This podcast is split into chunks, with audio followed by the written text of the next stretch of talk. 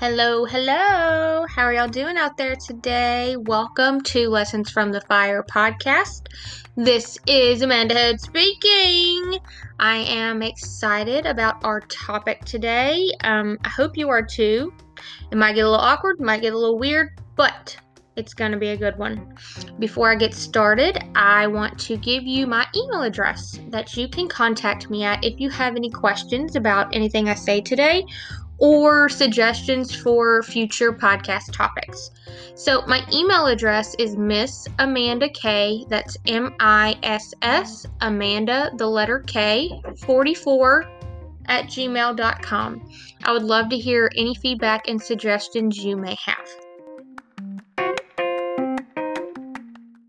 So, I am going to talk about an uncomfortable topic today.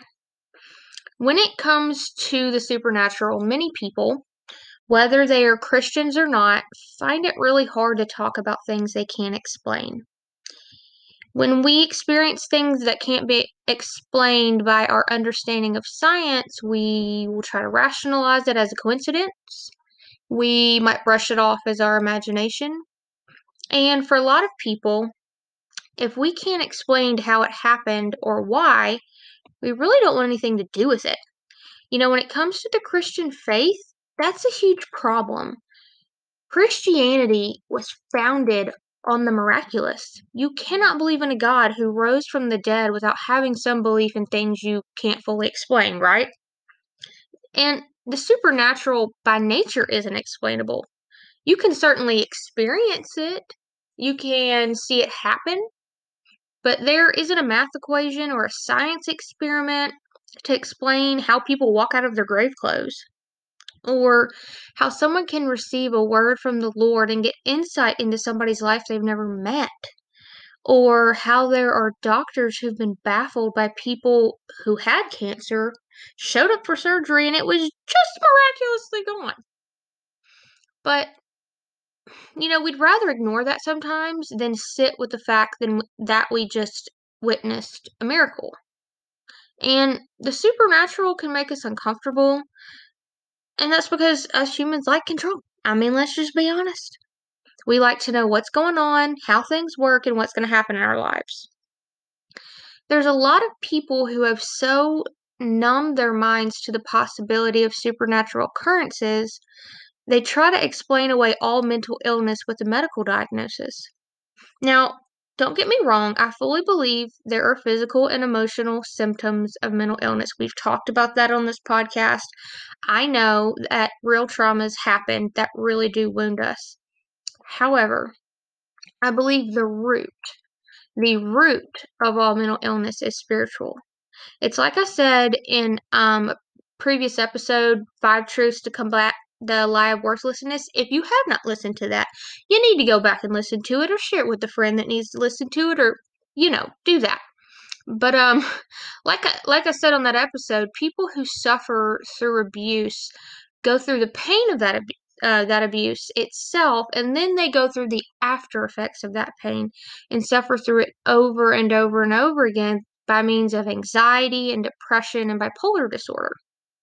But um you know, it makes me wonder, and I wonder if you've ever thought about this why people who've been abused, abandoned by their parents, suffered through traumas, or grown up with super strict and controlling parents. You know, have you ever thought why those people are the ones that end up with a mental illness?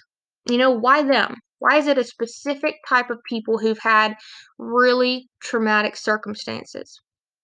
It's not because of chemical imbalances, friends. It's because they went through some sort of pain and they can't get over that wound and they haven't been taught how to. Then demonic forces come in and exploit that by means of planting anxious, depressing, suicidal, homicidal, all kinds of crazy thoughts in our minds. Guys, I cannot make this up. Um, let me read you a couple scriptures to give you a foundation of where I'm coming from with this. So, Hebrews 11 1, it says, Faith is confidence in what we hope for, assurance about what we do not see. Keep that in mind. Then in Ephesians 6, it says, Be strong in the Lord and in his mighty power. Put on the full armor of God so you can take your stand against the devil's schemes. Now hold on. No, wait a minute. Wait a minute. What would that say? Oh, that said the devil. That's right. But anyways, let's continue. For our struggle is not against flesh and blood, but against rulers, authorities, powers of this dark world, and against spiritual forces of evil. So, what we have here are two very well known verses assuring us of a supernatural world that's typically beyond our sight, but is very real and very active in our world today. And that's why it is a huge problem for the believer in Christ to deny the exist I cannot talk to deny the existence of demonic and angelic presences. You know, if you aren't a believer, I really do encourage you to put your hope in Christ. He's the only one that can save your soul and bring rest to your heart. But if you haven't placed your faith in a supernatural God, I don't really expect you to put stock in a supernatural world. But for my Christians, on the other hand, if you refuse to believe, then we have a problem. If you refuse to engage with the Holy Spirit, you will miss out on some of the greatest power and experience with God you will ever have. In my mind, there's a few reasons why ignoring the supernatural is such an issue for Christians. Number one, if you refuse to acknowledge forces of evil in particular, you're going to fight the wrong fight. You'll treat all your wounds with drugs and you'll never do battle on your knees. And let me tell you, the drugs, they might help. Um, I know they give some people relief. However, they are not going to solve your problems. They cannot give you hope. And if you don't know what battle you're actually facing, you'll spend your entire life gritting your teeth and going to war with yourself instead of fighting the real enemy of your soul. Um, another reason it's really not good for us to ignore the realm of the supernatural is it will drain us of all the power God offers us. The last few weeks, I was under some major spiritual warfare and I do mean major. It it really seemed like all the progress I'd made in my recovery had been just tossed to the wind and I was all of a sudden back at square one. I was super frustrated. I was begging God to give me wisdom on what to do and how to free myself. And while I was fasting and praying in his typical amazing, kind and gentle manner, he directed me to this sermon and highlighted chapter 5 of Galatians through the teaching the pastor was talking about. And this pastor pointed out that when we struggle with addiction, anxiety, or sin, if we try to overcome it on our own, we fall from grace. And the point of the cross was God knew we could never fulfill the law and overcome sin on our own, so he had to do it for us. But so often when we go into battles of the mind, we try to wage war against our demons and we go to war against our demons on our own. You know, I learned a great deal from my counselor, Stacy. I, I adore him. He has been, you know, kind of a father figure in my life and he's helped me so much.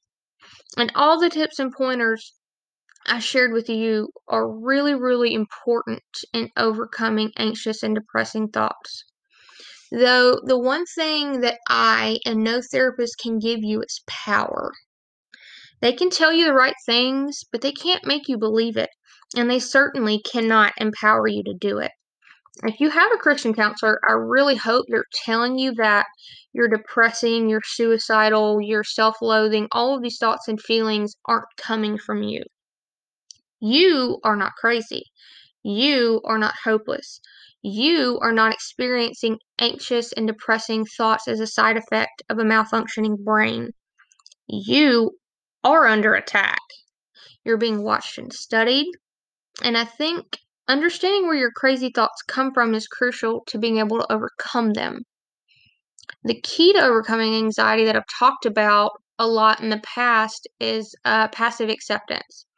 And that's basically just when you have a weird thought or a weird feeling, you respond to it passively and you don't give it much thought. The second you begin to own that stuff and say things like, I'm an anxious person. I'm a depressed person. I will never get over this, yada, yada, yada. You have unknowingly agreed with the lie that the spiritual forces of evil planted into your heart. Now they have authority to come after you.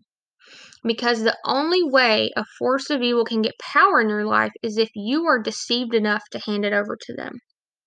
I want to say that one more time because it's super important. The only way a spiritual force of evil can get power in your life is if you are deceived enough to hand it over to them. They were stripped, spiritual forces of evil were stripped of all of their power when Jesus died on the cross and rose. In Colossians 2:15 it tells us Jesus disarmed the spiritual rulers and authorities. He shamed them publicly by his victory over them on the cross. So listen to that. He disarmed them. They had authority, now they don't. So I guess the question remains like, how do they keep wreaking havoc on people? Well, the answer is because a lot of us Christians are ignoring the reality of spiritual war and not guarding ourselves in prayer and not praying for our friends and family to be saved and delivered. Forces of evil only have the power that we give them. Everyone experiences a crazy thought or emotion at some point in their life.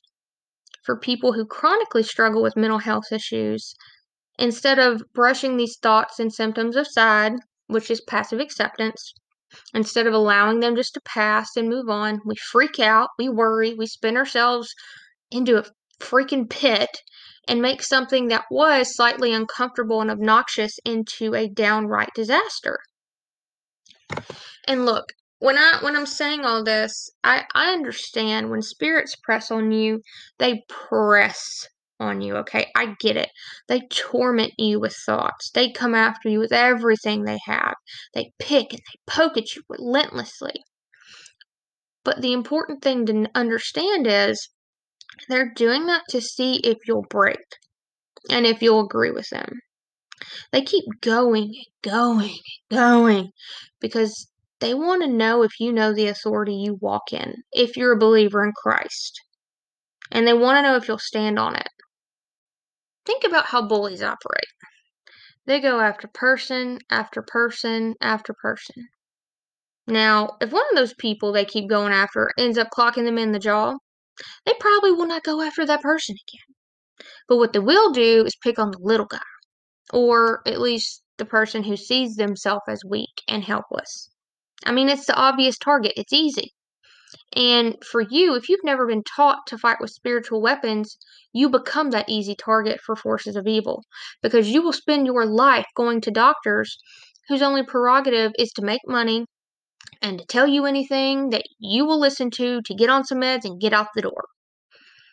I I don't think medication in and of itself is the devil. I really don't. But I do think the way it is marketed as a cure is is demonic. Out of all the times I visited doctors and was prescribed pills for anxiety, I literally never, not one time, not one single time, had a doctor test my blood, urine, or anything else for chemical imbalance. Not not once.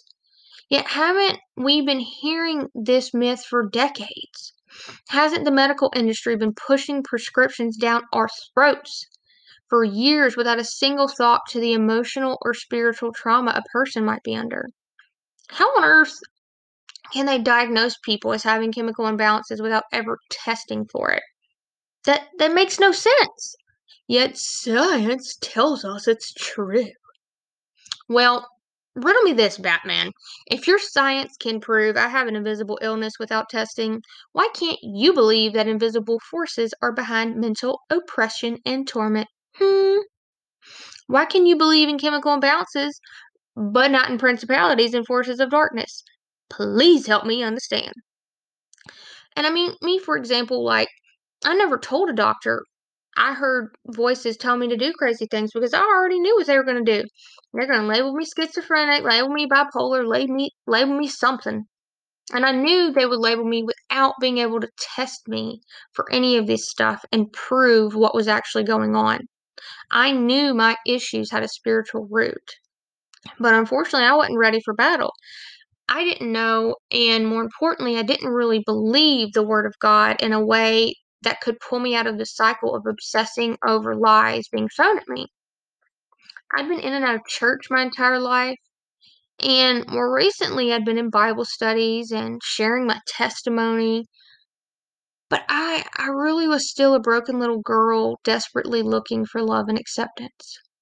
So when the enemy came for me, I didn't know how to stand in the love of Christ and just push that crap aside and declare the power of Jesus' death and resurrection.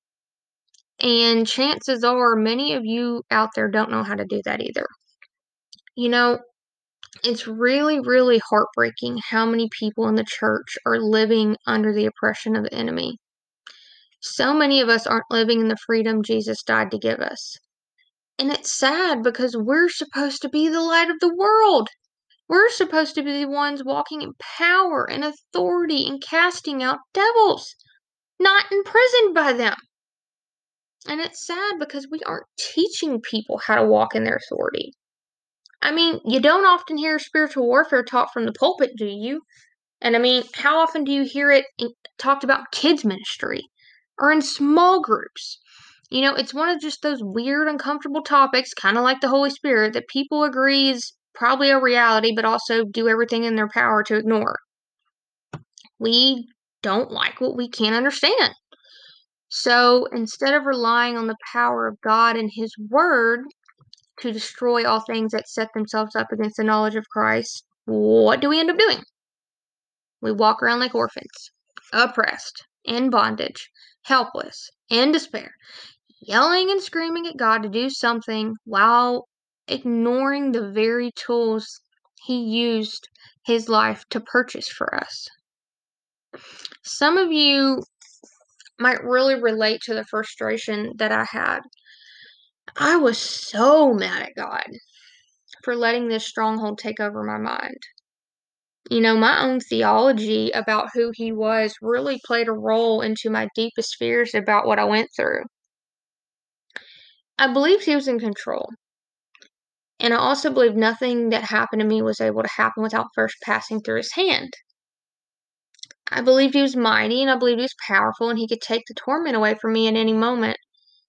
So when the months started turning into years and nothing was changing, I I got a little fed up with God. And I want to take a half second right here. And I want to say this to you. God is kind and he is loving and he is patient. He put up with a lot for me, and I do mean a lot. So, while I encourage you to vent your frustrations to him and to be honest, I also at the same time and with the same fervency. Is that a word? I don't know. I equally want to encourage you to stay in the Word and do not allow the enemy to deceive you into questioning his character. Please do not do that. Stick with it, stay in the Word, keep pressing in. He is good. And if I can say that to you after nearly four years of walking through hell, trust me, He is good. And unfortunately, you know, I got fed up with him after many, many years of fighting a never ending battle. I'm in a better place now, but, you know, around the two year mark, I was not. I was furious, furious that people would pray for me and the torment would lift, but it would only lift for a few hours. I felt, yeah, there were days I just felt like God was holding me underwater trying to drown me. And then on occasion, when he just felt like he was in a good mood, he'd lift me up to let me catch my breath. And then back under I went. And it might seem like a, a little bit crazy to you to stay in a relationship with a God that I felt that way about. But there was something in me that knew I was missing something.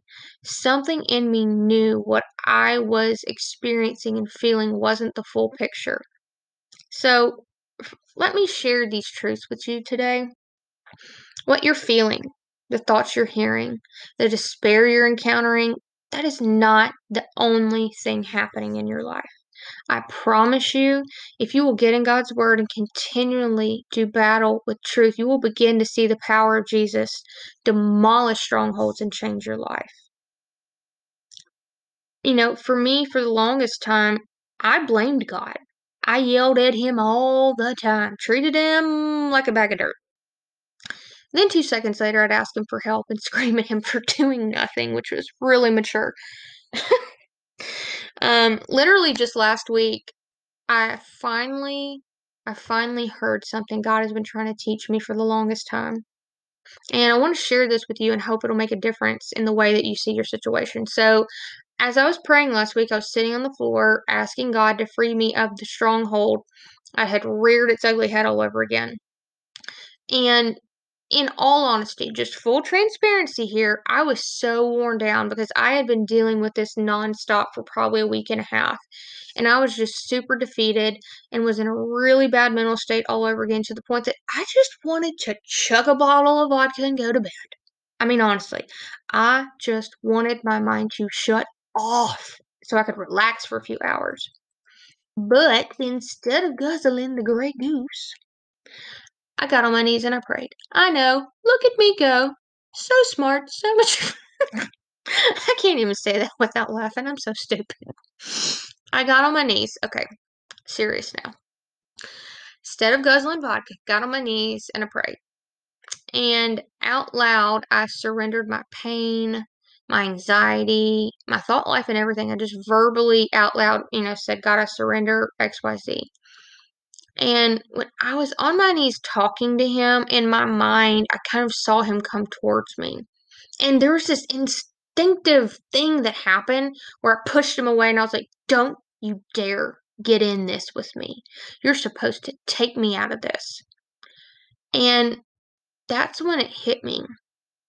I had been so dead set on God being my deliverer I refused to allow him to be my friend and my source of power.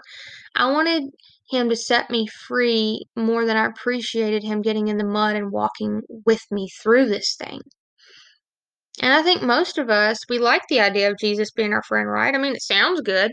You know, it sounds good to have him listen to your worries and give you all the good advice.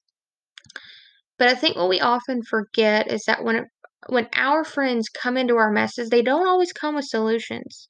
They don't always jump right in ready with a battle plan. Sometimes, sometimes, they just come close and they weep with us and they listen to us. So, having Jesus as your friend might be backwards from what you're expecting of him right now. You know, we see him as the Lion of Judah, the strong tower, the mighty warrior who saves, and he is all of those things. But sometimes he has to get in the mess with us and grieve with us as a part of our healing. Allowing him to be our friend is just as important as letting him be our savior. So that day, right after I pushed him away, all of this revelation just dawned on me. And in his precious nature, he came close to me again in my mind. And this time, I grabbed his hand and I was like, "Okay. Okay, let's let's just do this together." And then at that moment, he actually gave me another revelation that if he doesn't get into the mess with you, his power can't flow through you. Because uh, 2 Corinthians 12, I think, says his power is made perfect in weakness. And that's because our weaknesses give him room to operate and get the glory. Now, we also talked about that a little bit on episode four, where I said if we can't accept our weaknesses, Jesus has no room to move in our lives. So, when we grabbed hands in my mind while I was praying, I just felt this awareness of his power flowing through my grasp. It was beautiful. You know, for years I've been asking him to deliver me while at the same time pushing away the very means of him doing that which was by letting his power flow through me. You see, Jesus is the power source, but we have a role to play in this thing too. God made us ambassadors of his kingdom. He gave us the authority of his son. So while Jesus is capable of overpowering our minds and doing everything for us, he's not going to do that. He values us too much to turn us into robots and remove our free will. So, as hard as it is, a lot of the time, the only way our victory with mental health will come is by learning His Word, which holds the power. And by taking a stand to walk in that power and proclaim those truths over our life. And the really, really sweet part about this whole vision that I saw that I really want to drive home with you right before we close out is while you're learning to do this, while you and I are failing constantly, Jesus is right in the middle of it with you, weeping when you weep, celebrating when you are successful.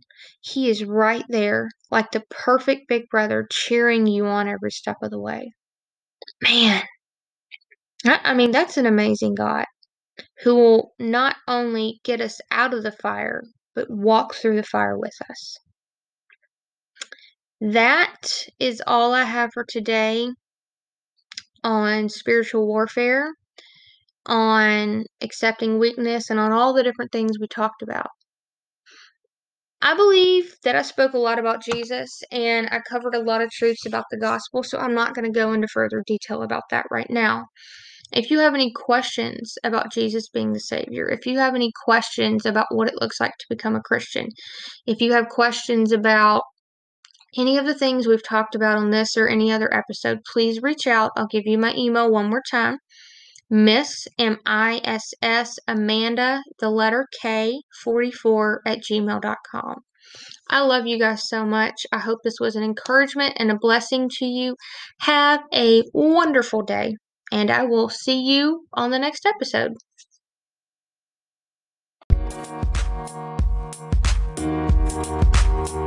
Thank you.